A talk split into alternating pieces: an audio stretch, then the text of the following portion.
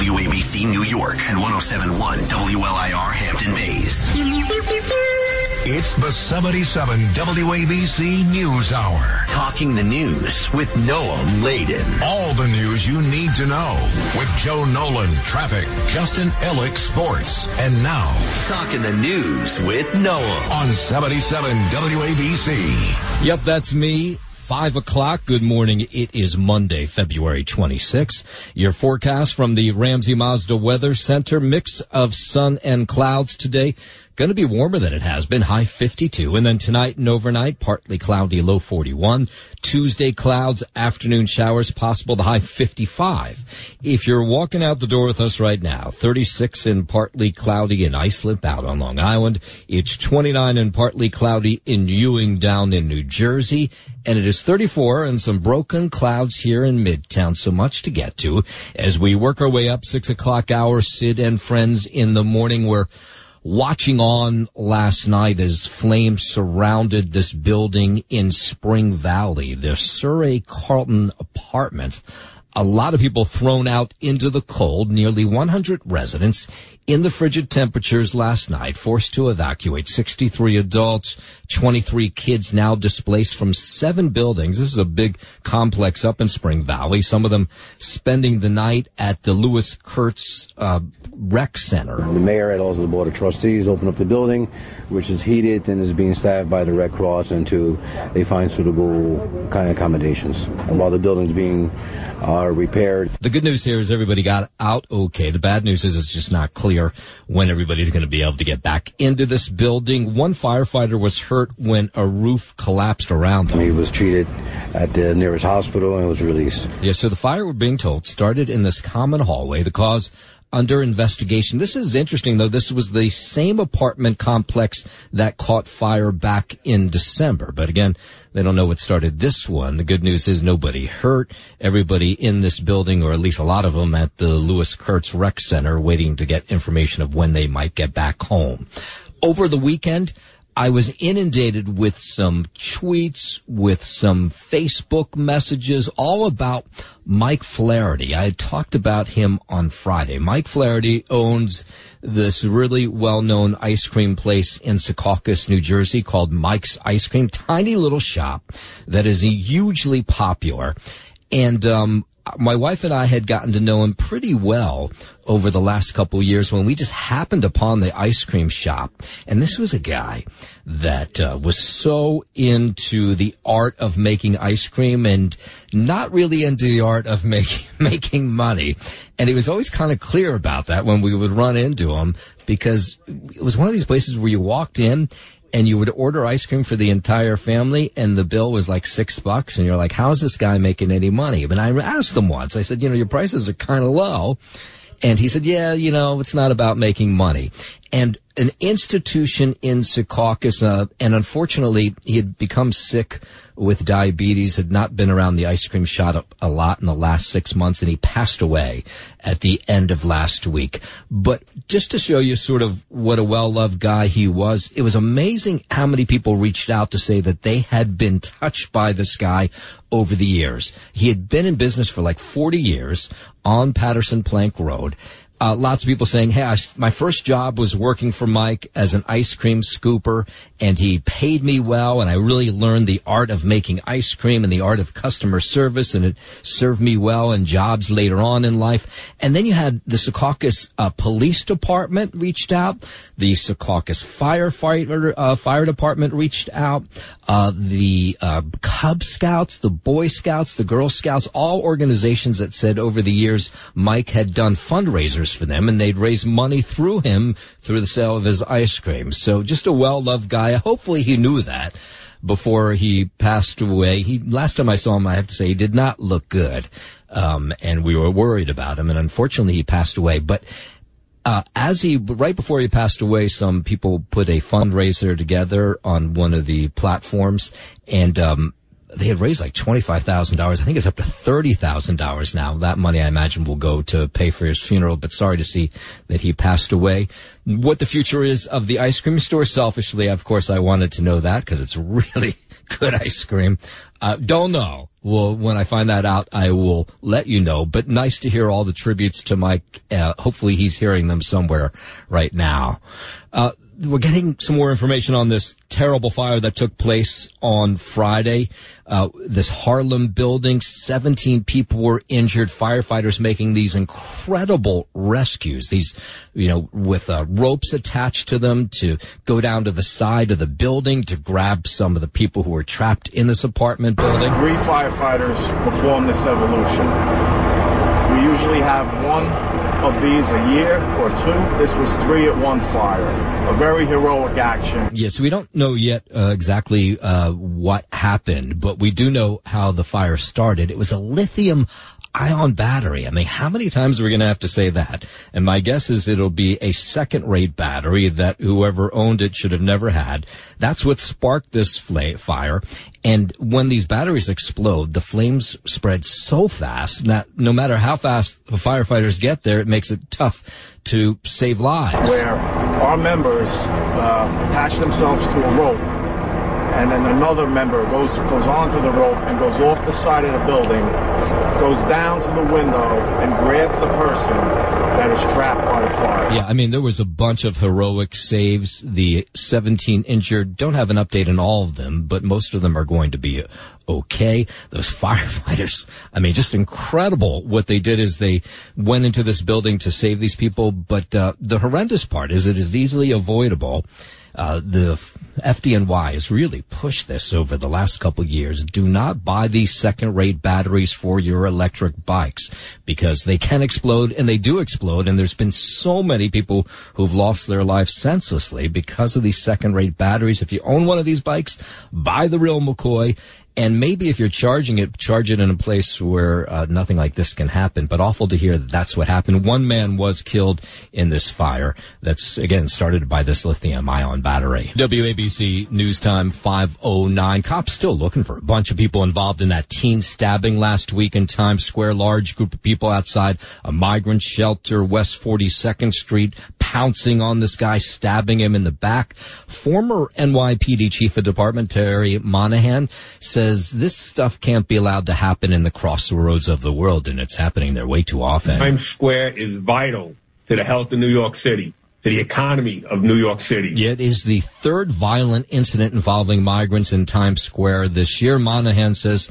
it's an urgent issue and a message but must be sent. The Times Square Alliance echoing that same message saying over the weekend saying it's time to hold those responsible accountable for their actions. 510, let's go out to the 2024 White House campaign for the White House. Former President Trump taking a victory lap over the weekend after his resounding win in the South Carolina primary. We ran two great races, but there's never been, ever, there's never been a spirit like this. And I just want to say that I have never seen the Republican Party so unified as it is right now. Trump telling his supporters that he'll focus now on immigration if he wins the election. Nikki Haley, the former South Carolina governor, has vowed to stay in the race regardless of tonight's uh, of the outcome. Trump again questioning why Haley remains in the race. And we're going to be up here on November 5th, and we're going to look at Joe Biden, and we're going to look him right in the eye. He's destroying our country, and we're going to say, Joe, you're fired. Get out. Get out, Joe. You're fired. Uh, Trump got 59% of the vote to Nikki Haley's 39%. And that's why she says she's not backing down after that decided loss in her home state of South Carolina. She says she has a duty to give voters another option for their presidential candidate. We can't afford four more years of Biden's failures or Trump's lack of focus. So media outlets, if you weren't paying attention, called this race just minutes after the polls closed. It was not close. Haley thanking her voters, her family, saying she's impressed with how they stepped up to support her during the campaign. I'm not giving up this fight when a majority of Americans disapprove of both Donald Trump and Joe Biden. Yeah, campaign insiders continue to say that they think Donald Trump will cave under the pressure of all of his lawsuits, and that's the reason she's staying in the race. Meanwhile, Donald Trump says former Hawaii Democratic Congressman Tulsi Gabbard is on his short list for vice president should he win the nomination. I, of course, I would. Oh, Gabbard, by the way, says she would accept if she's been offered that job or if she was offered that job. I, of course, I would. Uh, my my interest and goal has always been trying to find the best place that I can serve our country. Trump says uh, South Carolina Senator Tim Scott, Florida Governor Ron DeSantis also on that short list. We have so many challenges that we're facing right now. Uh, this this election is absolutely critical. On the Democratic side, a Democrat whose name has been touted as a presidential candidate says he's now all in for President Biden getting reelected to a second term. All because of Biden's wisdom, because of his temperance, his capacity to lead in a bipartisan manner, which is an underrepresented point. California Governor Gavin Newsom there says Biden has an extraordinary record as president. Newsom called the U.S. economy booming under Biden, noting that 15 million jobs have been added in his first three years in office. What he's done in three years has been a masterclass, close to 15 million jobs. That's eight times more than the last three Republican presidents combined. It's because of his age that he's been so successful. It's because of the wisdom and the character that's developed over years. Yeah, that's quite spin. Michigan Governor Gretchen Whitmer, uh, Whitmer rather says she admits she's not sure how much impact a campaign to vote uncommitted will have in Tuesday's Democratic primary. That's what's going around as some voters say they will not go for Joe Biden. They'll vote uncommitted in the primary in Michigan. Any vote that's not cast for Joe Biden supports a second Trump term. Second term Democrat expressed pride in her state being home to, she calls robust Muslim and Jewish communities that have lived in harmony for decades.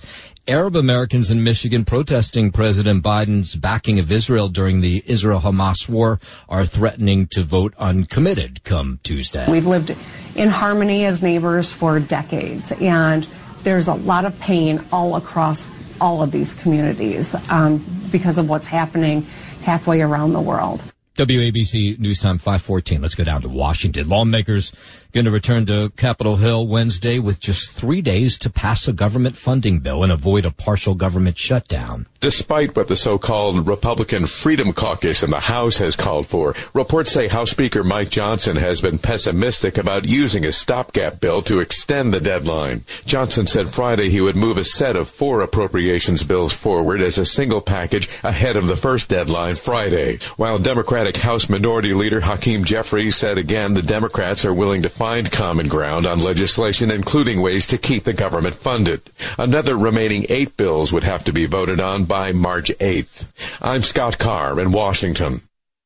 We're in D.C. Two congressmen trying to get a bipartisan border security and foreign aid bill onto the House floor. We are forcing this bill to the floor to make sure that everybody acts because, as uh, President Zelensky said, they have weeks and not months. Republican Congressman Brian Fitzpatrick, he's from Pennsylvania. Democratic Congressman Jared Golden, he, uh, Jared Golden, he's from Maine, say they believe their bill can get the necessary 218 votes in the House. They both agreed a one-party solution likely will not get the votes, and a bill needs to grow out of the middle to be able to pass.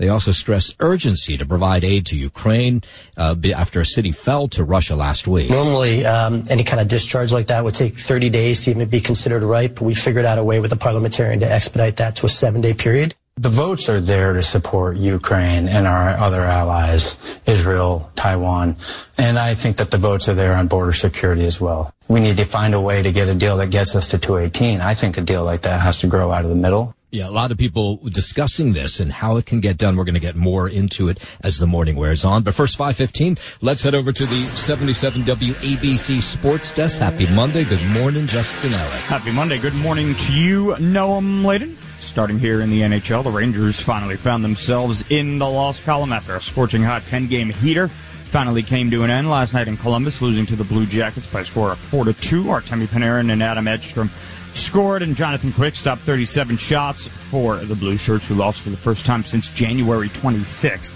They still lead the Metro Division with 81 points, seven ahead of second place Carolina, and they are tied with Boston atop the entire Eastern Conference. Out in Jersey, the Devils got worked by the visiting Tampa Bay Lightning. Final score there, four to one. Tyler Toffoli scored his 25th goal of the season for the Devs, who were two nine and one in the second half of back-to-back games. Akira Schmid is making his first start since December 21st, had 23 saves. But he and the Devils were no match for a very strong Tampa Bay squad. The Devils and coach Lindy Ruff have concerns with 24 games left in the regular season. They have been inconsistent in an injury-filled season thus far, and fans did start chanting for Ruff to be fired late in that game yesterday. The same happened early last season. Uh, and New Jersey went on and went on a run, I should say, en route to setting a franchise record for points. Looking ahead to tonight on the ice, the Islanders return to action on the road in Dallas at the face-off of the Dallas uh, Stars at 8 p.m. Quick check-in on local collegiate hoops over the weekend. St. John's had a big statement win last night against number 15 in Big East rival Creighton, beating them handily by a score of 80 to 66.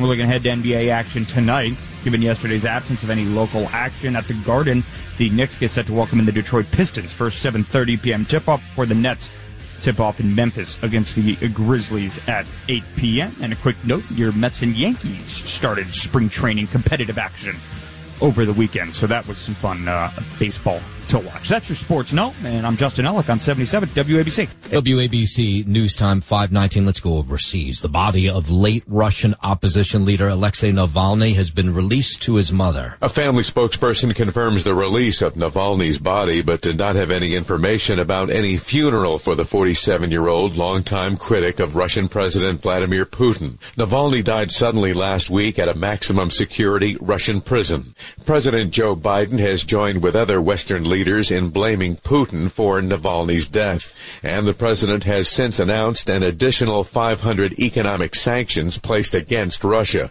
This weekend marks two years since Russia's invasion of Ukraine. I'm Scott Carr. Israeli Prime Minister Benjamin Netanyahu says victory within reach once its operation in Rafah inside Gaza is completed. Unless we have total victory, we can't have peace. We can't leave Hamas in place. We can't leave a quarter of Hamas uh, battalions in uh, Rafah and say, well, that's that's fine. The prime minister says the military operation involves evacuating Palestinian civilians from Rafah. It's estimated there are more than a million Palestinian civilians in that region of Gaza. The prime minister says Israel has destroyed a number of terrorist battalions, but there's more to do. Once we begin the Rafah operation, the intense phase of the fighting is weeks away from completion. Not months, weeks away from completion to enable the evacuation of the Palestinian civilians in Gaza and uh, obviously second to destroy the remaining Hamas battalions you know, there's this deal apparently that they're trying to work out a ceasefire deal between Hamas and Israel to get the hostages released and return Palestinian prisoners inside Israeli jails would be released as well. But Prime Minister Netanyahu over the weekend saying this potential ceasefire deal that they're working on is being held up by Hamas and their delusional claims. They're not even in, in the city. Uh, they're in another planet. But if they come down to uh, a reasonable uh, situation, then yes, we'll have a hostage. Yes, I hope so. They were talking about a six-week ceasefire that would involve the exchange of about 40 hostages in hum, uh, held by Hamas in Gaza for Palestinian prisoners. If Hamas goes down from its delusional claims and goes down, can bring them down to earth, then we'll have the progress that we all want. It's too soon to say if they're uh, if they've abandoned them, but if they, they do abandon them and get into what you call the uh, the ballpark yeah, and he even said uh, that the on the table is stopping this operation in Rafah if the hostages are released. Apparently, the conversation's still going on, and because of that mess in the Middle East, there's still the mess with the Houthi rebels who reportedly attacked a U.S. flagged oil tanker in the Gulf of Aden, south of Yemen. A spokesman for the militant group said on Sunday that the tanker was attacked with a quote number of appropriate naval missiles in solidarity with the Palestinians in the Gaza war. U.S. Central Command confirms that the USS Mason guided missile destroyer shot down a missile in the Gulf of Aden that was likely aimed at the tanker. Officials say neither the tanker or the USS Mason were damaged. I'm Jim Forbes. White House continues to push back against Israel's plans in Gaza. National Security Advisor Jake Sullivan says Israel has not provided President Biden with details of evacuating Palestinian civilians out of Gaza's city of Rafah. We believe that this operation should not go forward until or unless we see that. We haven't seen it, but we're waiting to hear from the Israelis on that front. Yeah, so what the White House says is they've made it clear to Israel the U.S. will only support a major military operation in Rafah if there's a specific plan that guarantees the civilians' safety. We're talking about more than a million people who have been pushed into this small space in Gaza because of military operations elsewhere. It's also the area where all of the humanitarian assistance comes into Gaza to serve all of Gaza. We do not believe that a mil- major military operation should proceed in Rafah unless there is a clear and executable plan to protect those civilians, to get them to safety, and to feed, clothe, and house them. Middle East isn't the only place that continues to be a mess. Ukrainian President Zelensky says his nation needs more weapons from allies in its continued defense against Russia. In an interview with NBC News, Zelensky said Russian President Vladimir Putin is looking to continue his war further into Europe and that he will do it until 2030. Zelensky said if allies are ready to give the country air defenses, he can use them to save civilians, historical centers, and hospitals. Saturday marked two years since Russia invaded Ukraine. I'm Mark Mayfield. And National Security Advisor Jake Sullivan talking about Ukraine over the weekend as well. So Ukraine's fate rests largely on House Speaker Mike Johnson. We're asking Congress, especially the House of Representatives, after a bipartisan vote in the Senate, to move fast so that we can once again supply Ukraine with the tools it needs to win this fight. Sullivan stressed that Ukraine needs the aid from the U.S. to survive and that Johnson is the one who will ultimately decide if that happens. History is watching whether Speaker Johnson will put that bill on the floor. If he does, it will pass, We'll get Ukraine what it needs for Ukraine to succeed. We will not be able to give Ukraine the tools required for it to stand up to Russia, and Putin will be the major beneficiary of that. WABC News Time 525. Oppenheimer, the big winner at the Screen Actors Guild Awards over the weekend. It was on Netflix this year, if you were looking for it. I don't know, was anybody looking for the Screen Actors Guild Awards? But uh, it was a big night uh, for the sh- uh, movie Oppenheimer. To receive this recognition in a year of spectacular achievement from all of the people in this room, our acting friends, our acting heroes, it means the world to us. It won the equivalent of the SAG Awards Best Film of the Year. The historical film about the making of the atom bomb won awards for stars uh, Cillian Murphy. Unlike my fellow nominees, I will never grow tired from the sound of my own voice. okay. Uh, is that him? I don't think that was him. was a um, this is him. failed musician, and uh, I felt uh, extremely like an interloper. But now, looking out on all of you guys here today, I know that I'm part of something truly wonderful. Da'Vine Joy Randolph won for Best Supporting Actress for The Holdovers, uh, which is a great movie, by the way. Lily Gladstone won Best Actress for Killers of the Flower Moon. And uh, Barbara Streisand, who doesn't usually show up at these kinds of things, she did. She received the Lifetime Achievement Award on Saturday night. I've loved working with you, playing with you, and inhabiting that magical world of the movies with you. Talk Radio 77 WABC. It's the 77 WABC News Hour. Talking the news with Noam Laden. All the news you need to know with Joe Nolan, traffic, Justin Ellick, sports. And now, Talking the news with Noam. on 77 WABC. Yep, that's me, 532. Good morning. It is Monday, February 26. Your forecast from the Ramsey Mazda Weather Center. A mix of sun and clouds today, high 52. Tonight and overnight, partly cloudy, low 41, even warmer for Tuesday. Clouds, afternoon showers possible, high 55. If you're walking out the door with us right now, so happy you are. 36, partly cloudy and Islip out on Long Island. It's 29 and partly cloudy in Ewing down in New Jersey. And it is 34 and partly cloudy outside our Midtown studios. We'll start this half hour up in Poughkeepsie, a search for a five-year-old boy going on a good portion of the afternoon yesterday. Uh, firefighters, police knocking on people's doors uh, all over this one section of Poughkeepsie saying, hey, have you seen this five-year-old boy? Yeah, they came to my door, but um, we told them that we didn't see anything. They asked if we had cameras up. I told them no. That was really it. Now, it's not clear what happened in this moment, but firefighters checked out this drainage ditch. This was about five o'clock last night, and that's where they found this boy in chest high water. The Mid Hudson Regional Hospital EMTs tried to revive this boy, so did firefighters. Uh, unfortunately, they were unable to. He passed away. How he got into this ditch and how he got away from his family, those details we don't know yet, but uh, it was a rough night for everybody Um, as I pulled in, I had asked, and they said that they were looking for a little boy, but that's pretty much it. Nothing else. Yeah, so when they found this five-year-old, firefighters immediately began life-saving measures before rushing him to the Mid-Hudson Regional Hospital. A LifeNet medevac helicopter was requested to meet the medics at the scene to airlift this boy to Westchester Medical Center. Sources at the hospital say the child had been pronounced dead at the hospital and was not being airlifted. Last night, they brought in a chaplain for the firefighters and everybody who tried to save this boy, because you can imagine, uh, of course, incredibly traumatic to the family and to the firefighters. No word yet again what took place, how this boy ended up leaving his home or in the drainage uh, drainage ditch. I imagine those details will come out as the morning wears on.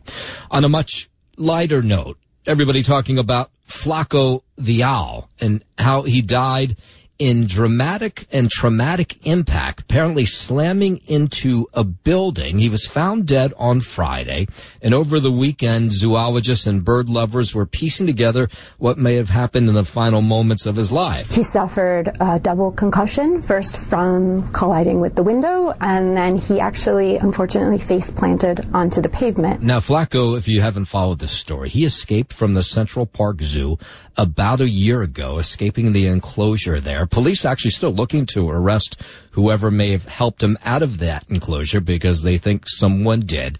Flacco had been in good physical shape. The necropsy found uh, he had succeeded in catching prey, even though he had no experience hunting because he came to the zoo 13 years ago. Uh, he was found dead on the sidewalk on Manhattan's Upper West Side on Friday. New York City annually has 90,000 to 200,000 birds collide and die with windows and buildings. We can mandate that all buildings It's have almost worth hearing that again. This is how many birds collide and die when they hit buildings every year just in New York City. New York City annually has 90,000 to 200,000 birds collide and die with windows and buildings. We can mandate that all buildings have bird-friendly gl- glass or decals on the windows. Yeah, that's crazy. I would never would have guessed there was that many birds. Uh, eulogies uh, from admirers pouring in over the weekend. So did speculation of which many urban threats to wildlife may have contributed to Flacco's death. Flacco captured the world's attention. Everybody was rooting for him. I feel like Flacco represented something so special to people, and he really inspired people. Yeah, people, or some anyway, were really invested in this bird. Flacco fans uh, say they listened to his nightly hooting on the Upper West Side, and now, uh, well, I guess the neighborhood's gone kind of quiet. Flacco's loss is a big loss for the city. Uh, he was able to capture the uh, imagination of so many people. I would bet that if Flacco could choose, he would choose his year of freedom, even though he died. He died free as opposed to being trapped in a cage alone. Yeah. WABC News Time 539. Let's go out to Long Island. A family in mourning there after their loved one was killed while crossing the road in his wheelchair over the weekend. Suffolk County police say the driver who hit him was impaired behind the wheel. Raymond Hubbard's heartbroken sisters uh, starting a memorial Sunday night along Middle Country Road in Coram for the 33 year old brother who was killed as he just tried to cross the street in what was a new wheelchair. And just to know that he fell out his wheelchair and nobody even stopped to put on their hazards and help him out the street. Because I heard that like cars were like riding around him instead of getting out and helping him. So like that's just terrible. Yeah, it is amazing. How does nobody stop? This was about 10:15 at night. If he wasn't impaired, he possibly could have seen him in the on the roadway and stopped and helped him instead of running him over. He didn't deserve that. He was an amazing soul, and he will truly be missed. Police arresting 25-year-old Nicholas Doxtater, who was arrested charged with driving while ability impaired by drugs. Uh, the family, of course, now in mourning. Uh, he apparently was on his way over to Raymond Hubbard, was on his way over to his sister's house to show off the new wheelchair that he had just received. hysterical, crying, like, because he, he's been through a lot. Like, he was already recently paralyzed from his waist down. My mom passed, and then now this. He uh, was staying at a shelter up the street. So, and um, I was told by them that he actually was on his way to see me, Yeah. to show me his new wheelchair. Yeah, Doxtater will go before a judge uh, early this morning. While we're out in Long Island, Nassau County Police arresting a New Hyde Park man for attempting to murder his own parents over the weekend. 24-year-old Joshua Willick entered his parents' bedroom and began attacking his mother, who's 64, his father, who's 60, with a knife in their Cherrywood Drive home, continued to assault them as they left the house. While outside, he put his arms around one of his parents' necks. Responding officers finally removed Willick from the victim, arrested him. Neighbors say the father actually had able to get away, had run to nearby houses, ringing the doorbell, begging someone to call 911. I can't believe it. I just to do that to your own parents.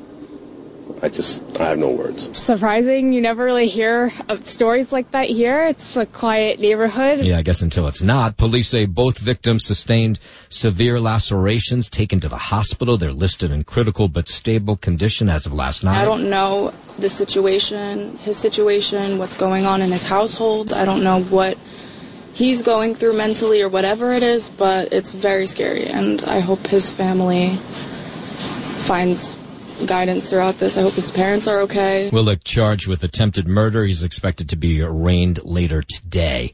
542 up to the Bronx. An out of control SUV mowing down, killing a 24 year old man on a bike in the Bronx. The driver of the vehicle left the scene. Thierno Balde was riding a bike. This was East 161st Street. When he got to Melrose Avenue, this Jeep slammed into him, killing him, and then drove off. Balde is part of a close-knit family who lives in the Bronx. Let's all eat together as a family, and then left the house. And he, and I never know he will never come back in this apartment again. This death has affected the whole family. Yeah, Balde was actually on his way to morning prayer at a nearby mosque. The 24 year old following in his siblings' footsteps. They had just moved to the Bronx from Guinea five months ago. He was waiting to pursue papers so he could possibly work in the IT industry. Back home is not as easy. He wanted the opportunity to come here to pursue his education, to change his life for, for the better. Yeah, so police apparently have this video of a woman abandoning the vehicle that hit Balde. She apparently calmly gets out of this SUV and simply walks away. Police say she actually had the green light, but appeared to be speeding, and so far they haven't been able to find her. Uh, yesterday was the 26th Chan- Chinatown Lunar Parade, New Year Parade and Festival down in Chinatown. The event organized by Better Chinatown USA marked the culmination of celebrations that kicked off back on February 10th when the new year officially began. A lot of people showing up for this parade yesterday. It started along Mott Street, went to Canal, made its way to Chatham Square. It was amazing. I love the confetti. Yeah. I love it too. The festivity, the dragon. Oh my god, so much fun. We try to make it here every year. You know, I went to grade school here in Chinatown, and so them being a quarter Chinese, I really want them to absorb the culture that, that this place has to offer. Yeah, this procession, parade, whatever you want to call it, moved along East Broadway towards the Manhattan Bridge, turned uh, onto Grand Street. The parade ended next to Sarah D. Roosevelt Park, where they had this huge festival with tons of booths. It was a nice afternoon. It was cold, but there was a lot of people out who wanted to celebrate the Lunar New Year, and they did. I like that they were handing out prizes, they were throwing stuff, there was a lot of music. I liked it a lot. It was fabulous. I love the confetti. I love all the dragons, and it's just so much better with them involved. Yeah, lots of politicians marching in this parade yesterday, including Governor Hochul. All right, coming up on 545, let's head over to the 77 WABC Sports Desk where we find Justin Ellick. Thank you, Noam Laden. Starting here on the ice in the NHL, the Rangers finally found themselves in the loss column after a scorching hot 10 game heater. finally came to an end last night in Columbus, losing to the Blue Jackets by a score of 4 to 2. Artemi Panarin and Adam Edstrom scored, and Jonathan Quick stopped 37 shots for the Rangers, who lost for the first time since January 26th. They still lead the Metro Division with 81 points, seven ahead of second place Carolina, and they are tied with Boston atop the entire Eastern Conference. Out in Jersey, the Devils got worked by the visiting Tampa Bay Lightning. Final score there, four to one. Tyler Toffoli scored his 25th goal of the season for the Devils, who are two nine and one in the second half of back-to-back games. Akira Schmid, who is making his first start since December 21st, had 23 saves, but he and the Devils were no match for a very strong Tampa squad. The Devils and coach Lindy Ruff have concerns with 24 games left in the regular season. They have been inconsistent in an injury-filled year, and fans started chanting for Ruff to be fired late in yesterday's game. The same happened early last season and then New Jersey went on a run en route to setting a franchise record for points. Looking ahead to tonight on the ice, the Islanders return to action on the road in Dallas at the face-off with the Stars at 8 p.m. Quick check in on local collegiate hoops. Over the weekend, St. John's had a big statement win last night against number 15 and Big East rival Creighton, beating them handily by a score of 80 to 66. And we're looking ahead to NBA action tonight, given yesterday's absence of any local action at the Garden.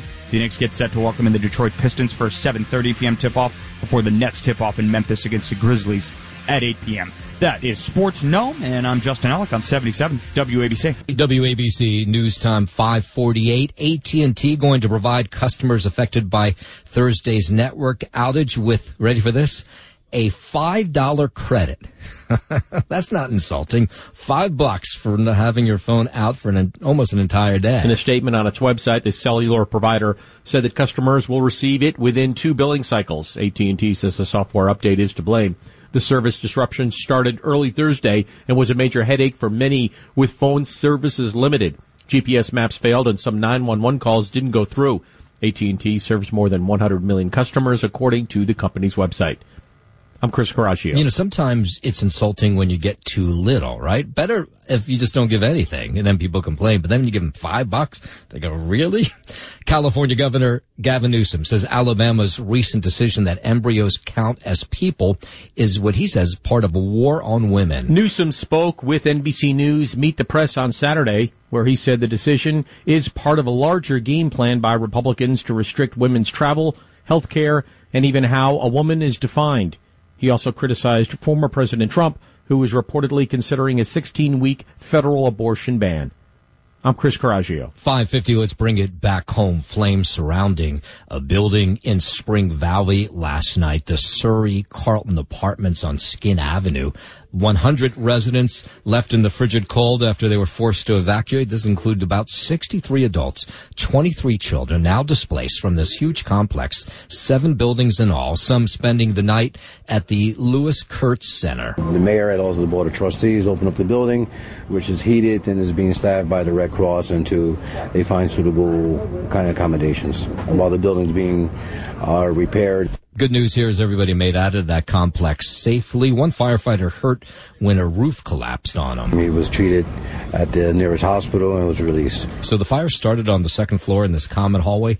Cause remains under investigation. There was a fire at this same apartment complex just two months ago in December. Former President Trump taking a victory lap over the weekend after his resounding win in the South Carolina primary. We ran two great races. But there's never been, ever, there's never been a spirit like this. And I just want to say that I have never seen the Republican Party so unified as it is right now. Trump telling his supporters Saturday night he'll focus on immigration if he wins the election. And we're going to be up here on November 5th, and we're going to look at Joe Biden, and we're going to look him right in the eye. He's destroying our country, and we're going to say, Joe, you're fired. Get out. Get out, Joe. You're fired. Nikki Haley, meanwhile, says she's not going to back down after a decided loss in that primary. She got 39% of the vote on Saturday. Trump got 59%, but she says she still has a duty to give voters in the Republican Party another option for a presidential candidate. We can't afford four more years of Biden's failures or Trump's lack of focus. So the major news outlets, they called this race just minutes after the polls closed on Saturday night, all reporting Donald Trump the winner. Afterwards, Haley thanked both the voters and her family, saying she's impressed with how they stepped up to support her campaign. I'm not giving up this fight when a majority of Americans disapprove of both Donald Trump and Joe Biden. She's got a lot of money in her campaign war chest if she does want to keep on going.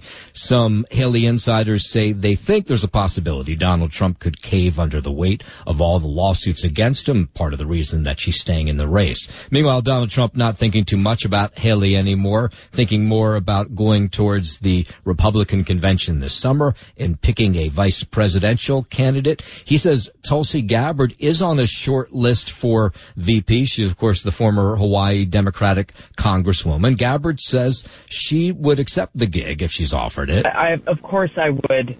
Uh, my my interest and goal has always been trying to find the best place that I can serve our country. Trump has said South Carolina Senator Tim Scott, Florida Governor Ron DeSantis, also on that list, though Ron DeSantis said he would not accept. We have so many challenges that we're facing right now.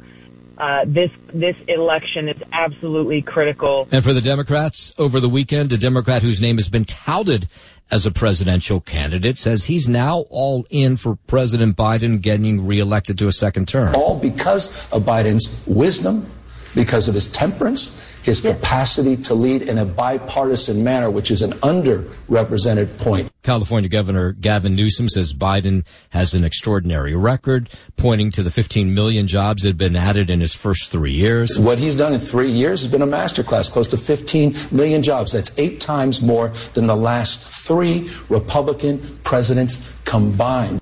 Unlike a fair amount of other Democrats, Newsom says he is confident Biden would defeat former President Trump this fall. It's because of his age that he's been so successful.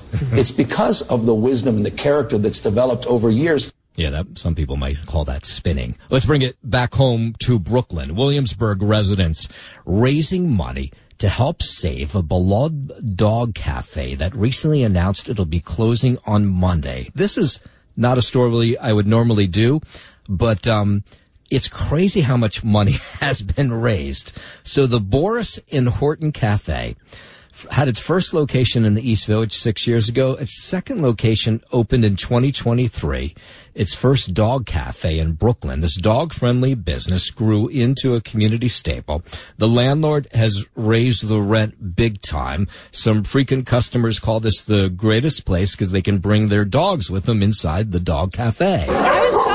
I was shocked. Whenever I come here, it's always so busy, and I'm just so devastated that they might not be here anymore. Thinking back right away about all the good memories that we've had here, and the, just overall, Poppy and Logan, the amount of effort that they put in to build a community, and the amount of organizations that they partnered with to make sure that dogs have a good life is just amazing, and I hope that it continues. Yeah, I mean, I love my dog, but I don't know that I'd ever think to bring him with me to drink coffee. But apparently a lot of people in Brooklyn do love this. So the owners were ready to close, but one customer said they would help raise money to keep them open. I mean, I think rent is really, really expensive, and our primary, um, you know, business driver is is a co- is coffee and pastries and things like that. Community really rallied around us and basically asked um, to to keep us open. Um, so we thought about it and we started a little fundraising drive. Yeah, so they're doing this GoFundMe. Okay, so they need two hundred and fifty thousand dollars by this morning to stay open. As of last night, this is people raising money for a dog cafe. They had raised one hundred and fifty thousand dollars. Now I don't know if that'll be enough, but that's unbelievable. One hundred and fifty thousand dollars to keep a dog cafe in Brooklyn open. I mean, good for them.